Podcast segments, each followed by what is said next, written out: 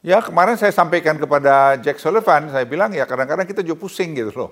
Kita mau apa sama, ya, apa mau dekat sama Amerika, ya kadang-kadang susah. Padahal di kantor saya itu saya sampaikan 95% pendidikan Amerika. Yang pendidikan dari Cina mungkin satu orang cuman. Tapi ya kita kan harus survive. Ya investornya datang ke Indonesia asal dia juga mau menuruti syarat yang kita berikan, kenapa tidak? Ya kan? Jadi pada Amerika saya bilang kalian juga datanglah. Nah, kemarin kita sudah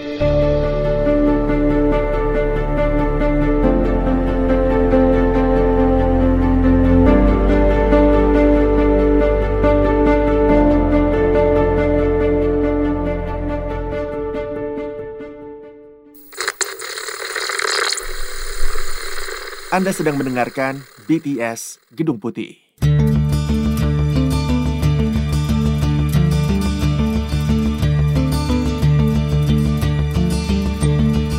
Halo pendengar, saya Rifan Dwi Astono. Tanggal 18 Oktober yang lalu, Menko Marves alias Menteri Koordinator Bidang Kemaritiman dan Investasi Indonesia, Luhut Binsar Panjaitan, ini datang ke Amerika Serikat dan dia di sini punya banyak sekali agenda karena ini adalah pertama kalinya perwakilan Indonesia datang langsung ke Amerika di pemerintahan Amerika Serikat yang baru di bawah Presiden Joe Biden. Tahun lalu kita sempat bikin satu episode khusus juga untuk ngomongin soal kedatangannya Luhut ke Amerika. Tapi kala itu um, Luhut mengunjungi Gedung Putih yang masih ada di bawah uh, komando atau kepemimpinan Presiden Trump. Nah, kali ini kita bakal bahas lebih jauh soal kali ini apa nih agenda utamanya Luhut ke Amerika Serikat. Sebetulnya nggak cuma Luhut sih. Di minggu-minggu pertama bulan Oktober ini ada Bu Sri Mulyani juga yang ke Amerika dan juga Menkes Budi Gunadi Sadikin yang datang ke sini. Mereka ini ada agenda untuk ngomongin soal uh, membantu upaya penanganan pandemi di Indonesia, ada juga soal agenda internasionalnya Indonesia yang bakal uh, terlibat dalam forum seperti COP26 dan juga G20. Untuk membreakdown ini semua, seperti biasa sudah ada Kepala Biro Gedung Putih untuk VOA Patsy Widakuswara di sini. Hai Pats. Hai Rifan, hai. Yes, dan nanti kita juga bakal ngobrol bareng Eva Mazrieva yang secara ekstensif terus memfollow up semua isu soal hubungan Indonesia dan Amerika terutama dengan kunjungannya Luhut. Hai Eva. Eh hai Rifan, Patsy apa kabar? Baik, baik. Nah, kita ke Patsy dulu nih. Pats, tahun lalu kita ngomongin Luhut datang ke Gedung Putihnya Trump. Kali ini Luhut datang ke gedung putihnya Joe Biden. Apa nih yang bisa kita ambil intisarinya dari hubungan Indonesia dan Amerika sekarang di pemerintahan Amerika Serikat yang baru? Intinya ini adalah tantangan bagi Indonesia untuk beralih dari hubungan bilateral yang mengutamakan kedekatan pribadi.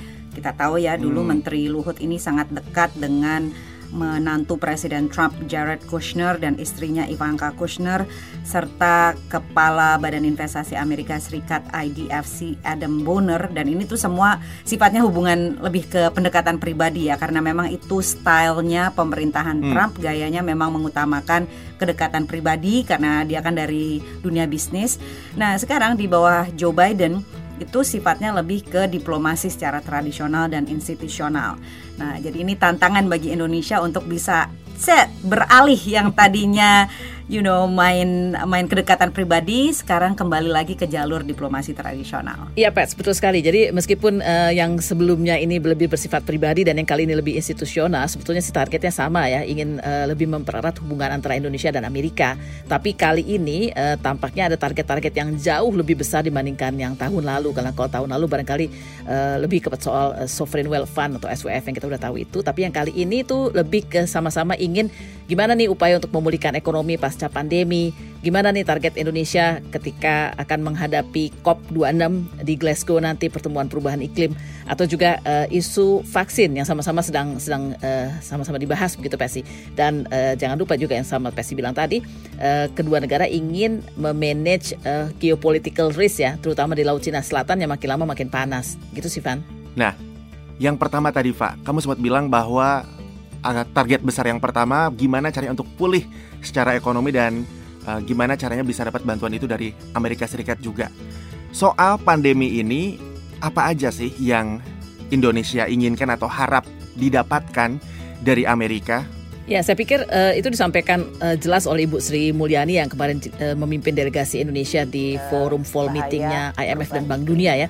Saya bersama Menteri Keuangan uh, Finlandia uh, me mimpin uh, acara itu di mana uh, jadi salah satunya misalnya untuk memulihkan uh, perekonomian pasca pandemi ini banyak sekali target yang diharapkan oleh Indonesia nih Van antara lain selain tentunya bantuan dan investasi ya uh, berharap agar semua negara tuh saling bantu satu sama lain. Terutama sebetulnya untuk menetapkan target yang kecil-kecil dulu. Vaksin bisa dapat uh, merata lalu uh, obat-obatan uh, COVID juga bisa dapat merata itu saja dulu uh, sementara Indonesia mengikuti banyak perubahan kebijakan seperti soal global minimum tax yang sedang uh, jadi isu besar, Pan. Untuk yang tadi soal gimana caranya bisa dapetin vaksin yang lebih merata, terus obat-obatan COVID-19 yang lebih merata, ini kan kalau vaksin kita udah tahu gitu, Amerika Serikat punya komitmen untuk ngasih berapa jatah buat negara masing-masing. Indonesia juga udah dikasih, udah dikirim gitu. Untuk obat-obatan COVID ini kayak gimana Pak upayanya? Ini kan hal yang baru ya sekarang ini. Ya semuanya kita open. Kita akan ketemu dengan Merck, kita akan diskusi. Tapi kita lihat lah karena ini geser terus kan kayak eh, sama seperti vaksin ini berubah terus sih uh, vaksin. Menkes Budi Gunadi Sadikin itu memang di sini banyak sekali ketemu dengan pabrik vaksin karena mereka berharap selain dapat distribusi vaksin yang lebih merata, uh, perusahaan-perusahaan di Amerika dan juga di banyak negara lain tuh mau melakukan ahli teknologi di Indonesia meskipun belum semua perusahaan di Indonesia mampu sih, Van. Memang terus kan teknologi pembuatan vaksin. Nah, sekarang sedang cari partner. Sudah beberapa kali kita mendekati partner di luar negeri yang bisa membawa teknologi terutama nucleic acid atau mRNA ini ke Indonesia. Tapi paling nggak hmm. udah ada upaya ke arah situ. Sementara kalau si Bu Sri Mulyani lebih ingin agar ada perbaikan apa level of playing field ya sehingga Indonesia tuh jadi lebih atraktif, marketnya bagus, ekonomi relatif tinggi, daya beli masyarakat juga bagus, middle income-nya lagi growing. Itu semuanya menjadi daya tarik namun kemudian kalau dikombin dengan infrastruktur yang relatif makin baik, birokrasi yang melayani tidak korupsi dan simple, regulasi yang sederhana dan tidak kompleks, ini kan jadi menambah competitiveness dari Indonesia menurut mereka tuh bisa jadi lebih uh, saling mendukung untuk ya. pemulihan ekonomi dikaitkan hmm. dengan uh, pandeminya sendiri.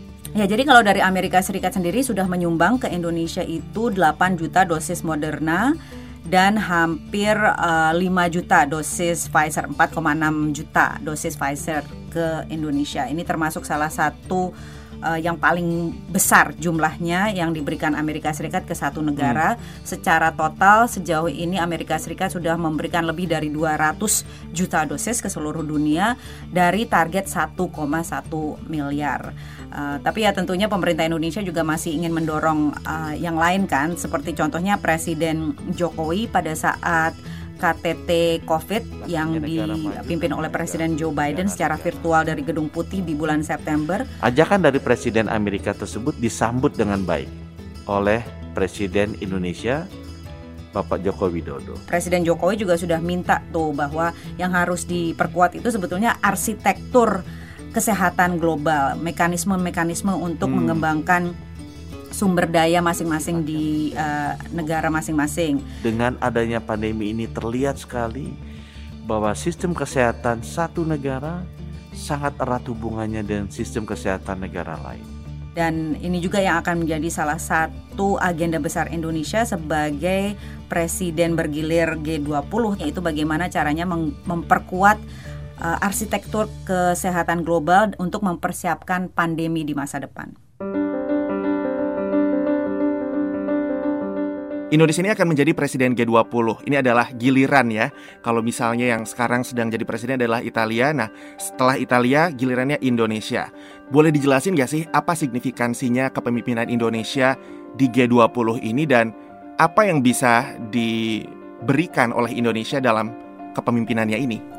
Ada dua kategori besar di mana terdapat perbedaan di antara anggota G20. Yang pertama terkait perubahan iklim, yang kedua terkait dengan vaksin. Yang pertama terkait perubahan iklim itu adalah ke-20 negara ini tidak bisa sepakat terkait bagaimana caranya mengurangi ketergantungan terhadap batu bara untuk mencegah pemanasan global sehingga tidak lebih dari satu setengah derajat Celcius kan itu kan targetnya. Yeah. Nah kita tahu di Indonesia yang namanya batu bara itu kan kekuatan dominan ya di dalam pembangkit listrik Indonesia. Right. Sementara salah satu agenda G20 adalah gimana nih caranya kita mengurangi ter ketergantungan terhadap batu bara Padahal presidennya adalah juragan batu bara, ya, katakan seperti itu. Bahwa kita sudah sekarang melihat bahwa fosil energi sepas ya, kita ada uh, apa mekanisme ATM ya, Energy Transition Mechanism itu sudah jalan tapi kan tidak bisa overnight. Itu satu tantangan Indonesia.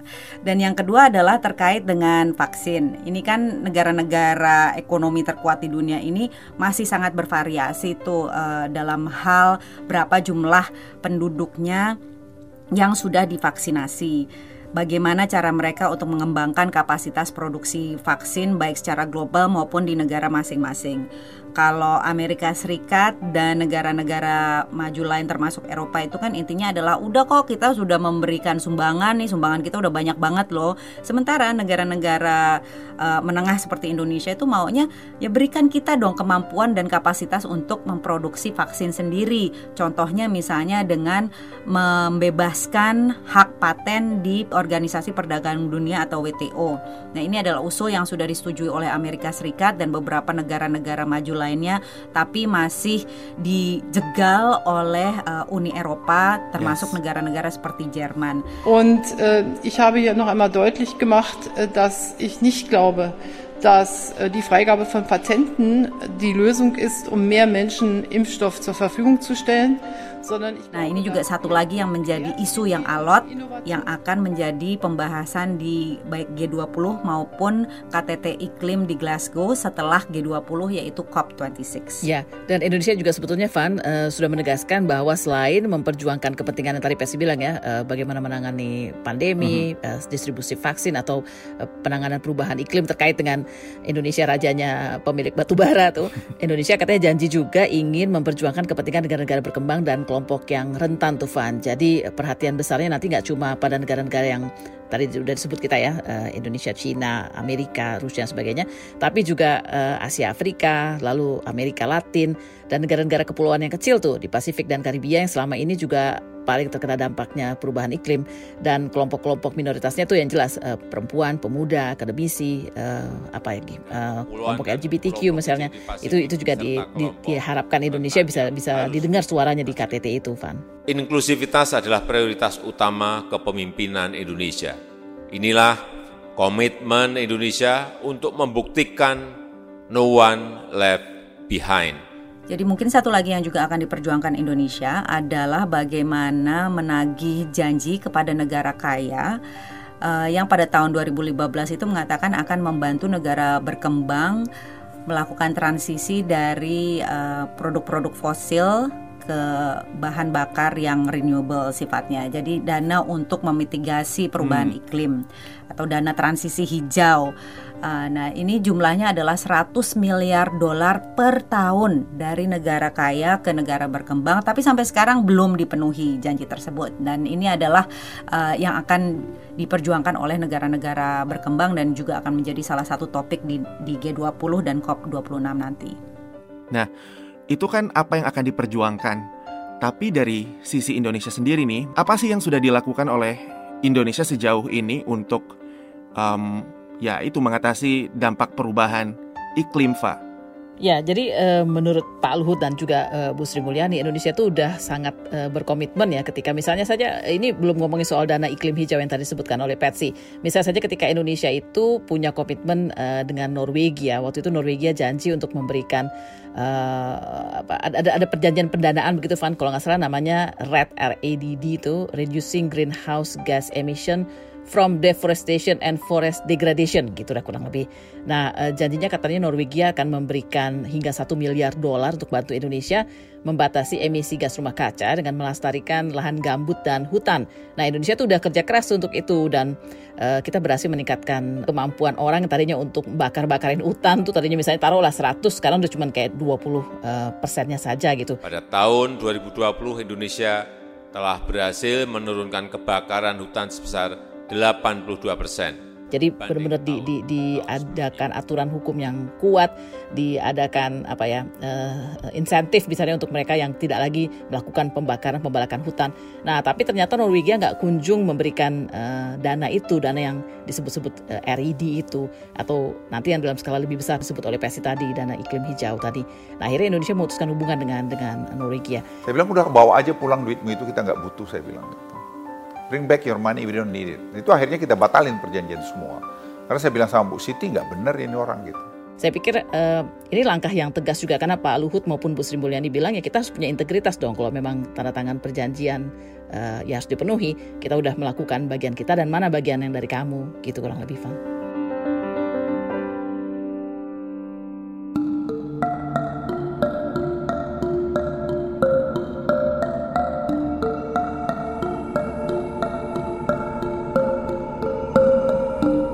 Kali ini kalau misalnya kita ngomongin soal posisi Indonesia sendiri dan hubungannya dengan Amerika Serikat nih. Indonesia sendiri kan memang diketahui selama ini dan beberapa waktu terakhir ini memang terus menerima investasi yang banyak dari Tiongkok nih justru. Dan Tiongkok sekarang punya rivalry atau apa ya persaingan dengan Amerika Serikat yang sangat ketat. Pak, kalau dari Luhut kemarin setelah pertemuan dengan Amerika Serikat sebetulnya apa sih yang ditawarkan Indonesia kepada Amerika untuk bisa istilahnya memosisikan diri dalam hubungan ketiga negara ini? Ya meskipun uh, orang-orang sih sebetulnya agak-agak apa ya ada you know Indonesia kan uh, punya masa di masa lalu dengan dengan Cina begitu ya terkait dengan pemberontakan ketika PSPKI dan macam-macam lah begitu sehingga Indonesia baru saja memulihkan hubungan diplomatiknya pada tahun 90-an gitu. Tapi tahu-tahu Indonesia bisa sedemikian dekatnya nih sekarang ini Van Cina banyak bantu macam-macam untuk investasi uh, kereta api lah, vaksin lah macam-macam. Dan uh, tiba-tiba orang jadi jadi khawatir lagi teringat mimpi buruk masa lalu barangkali ya. Meskipun Pak Luhut bilang e, kita kerjasama dengan semua pihak karena kita punya politik bebas aktif. Tapi ketika kita bicara tentang teritorial, batas wilayah laut kita misalnya atau keberadaan kita di sebuah uh, lokasi atau bahkan hak-hak kita untuk misalnya ketika berhubungan dengan Tiongkok itu ada tiga aturan yang harus dimainkan nih. Pertama, uh, all business should be B2B. Jadi uh, jadi jangan jangan mau kalau dikadalin misalnya dibawa teknologi yang asal-asalan aja dari dari Cina ke Indonesia begitu. Lalu yang kedua harus first class teknologi teknologi dan ketiga selalu gunakan sumber daya Indonesia. Jadi eh, dengan posisi itu katanya Indonesia bisa punya hubungan yang baik dengan Tiongkok. Tapi kan Amerika juga nggak demen ya berhubung uh, kita sendiri punya banyak perselisihan terutama di Laut Cina Selatan. Nah kemarin Pak Luhut janji uh, dia bilang mengingat hubungan kita yang baik dengan kedua negara, gimana kalau Indonesia yang jadi mediatornya nih? Hmm. Bagus dan saya pikir Indonesia bisa saja menjembatani mungkin kalau ada perbedaan dengan uh, Tiongkok ya, karena kita bisa mainkan peran. Karena hubungan kita dengan Tiongkok sangat baik hubungan kita. Amerika Serikat sendiri berekspektasi apa terhadap Indonesia di PETS untuk kalau misalnya kita ngomongin soal itu tadi uh, hubungannya dengan Tiongkok dan mengetahui bahwa Indonesia dekat dengan Tiongkok. Kalau secara umum yang namanya doktrin politik luar negeri Joe Biden itu adalah bagaimana caranya membendung pengaruh Tiongkok di kawasan baik itu pengaruh militer maupun pengaruh ekonomi. Spesifik terhadap Indonesia, dalam dua kategori besar tersebut, kalau dari kategori ekonomi hmm. bisa dikatakan Amerika Serikat sudah kalah dengan Tiongkok, ya kan? Satu uh, berbagai proyek pembangunan infrastruktur yang masuk ke dalam Belt and Road Initiative dari Tiongkok yang sudah ada di Indonesia. Dua, kemudian Indonesia dan Tiongkok memperlakukan kebijakan menggunakan mata uang lokal ya kan dalam berdagang rupiah dan hmm. yuan, hmm. tidak menggunakan dolar. Ketiga, baik Indonesia maupun Tiongkok masuk ke dalam kerangka kerjasama perdagangan bebas yang disebut sebagai RCEP di kawasan Asia Pasifik hmm. dan banyak hubungan-hubungan ekonomi dan perdagangan lain yang sangat mempererat hubungan bilateral Indonesia Tiongkok. Itu satu ya, Amerika Serikat sudah kalah. Tapi kalau dari segi militer, segi pertahanan, ini Amerika Serikat masih menjadi uh, semacam pelindung di kawasan untuk membendung pengaruh uh, atau ambisi teritorial Tiongkok baik itu misalnya di Spratly Island, di Kepulauan Natuna, di uh, berbagai isu-isu konflik teritorial di kawasan Asia Pasifik itu Indonesia masih bergantung kepada Amerika Serikat untuk menjaga agar jangan sampai ambisi teritorial Tiongkok itu merugikan Indonesia.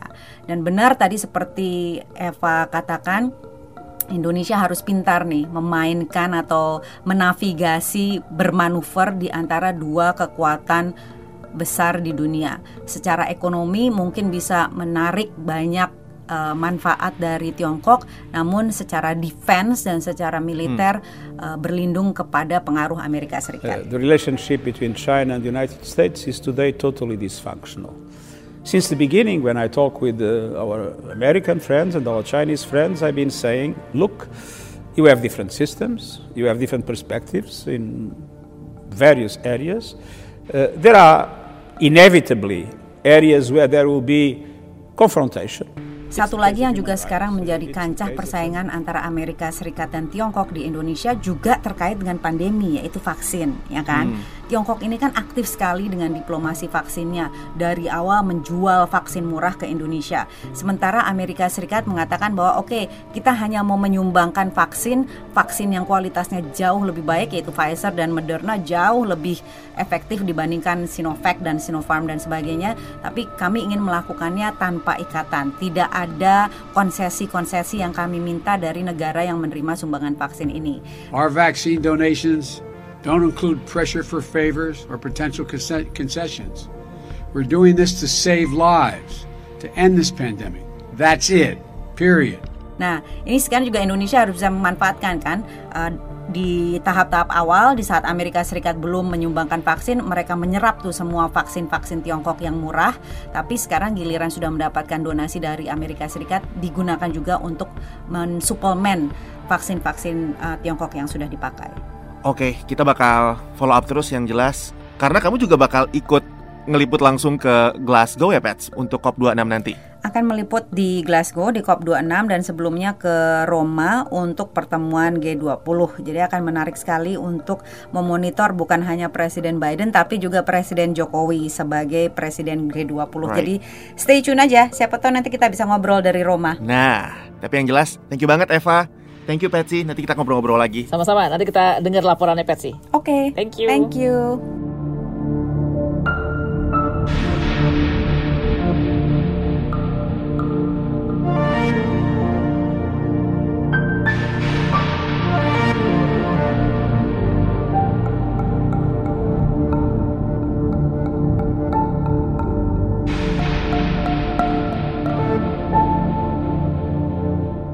Ikuti dinamika politik Amerika Serikat bersama Kepala Biro Gedung Putih VOA Patsy Widakuswara dalam podcast produksi VOA Indonesia BTS Gedung Putih.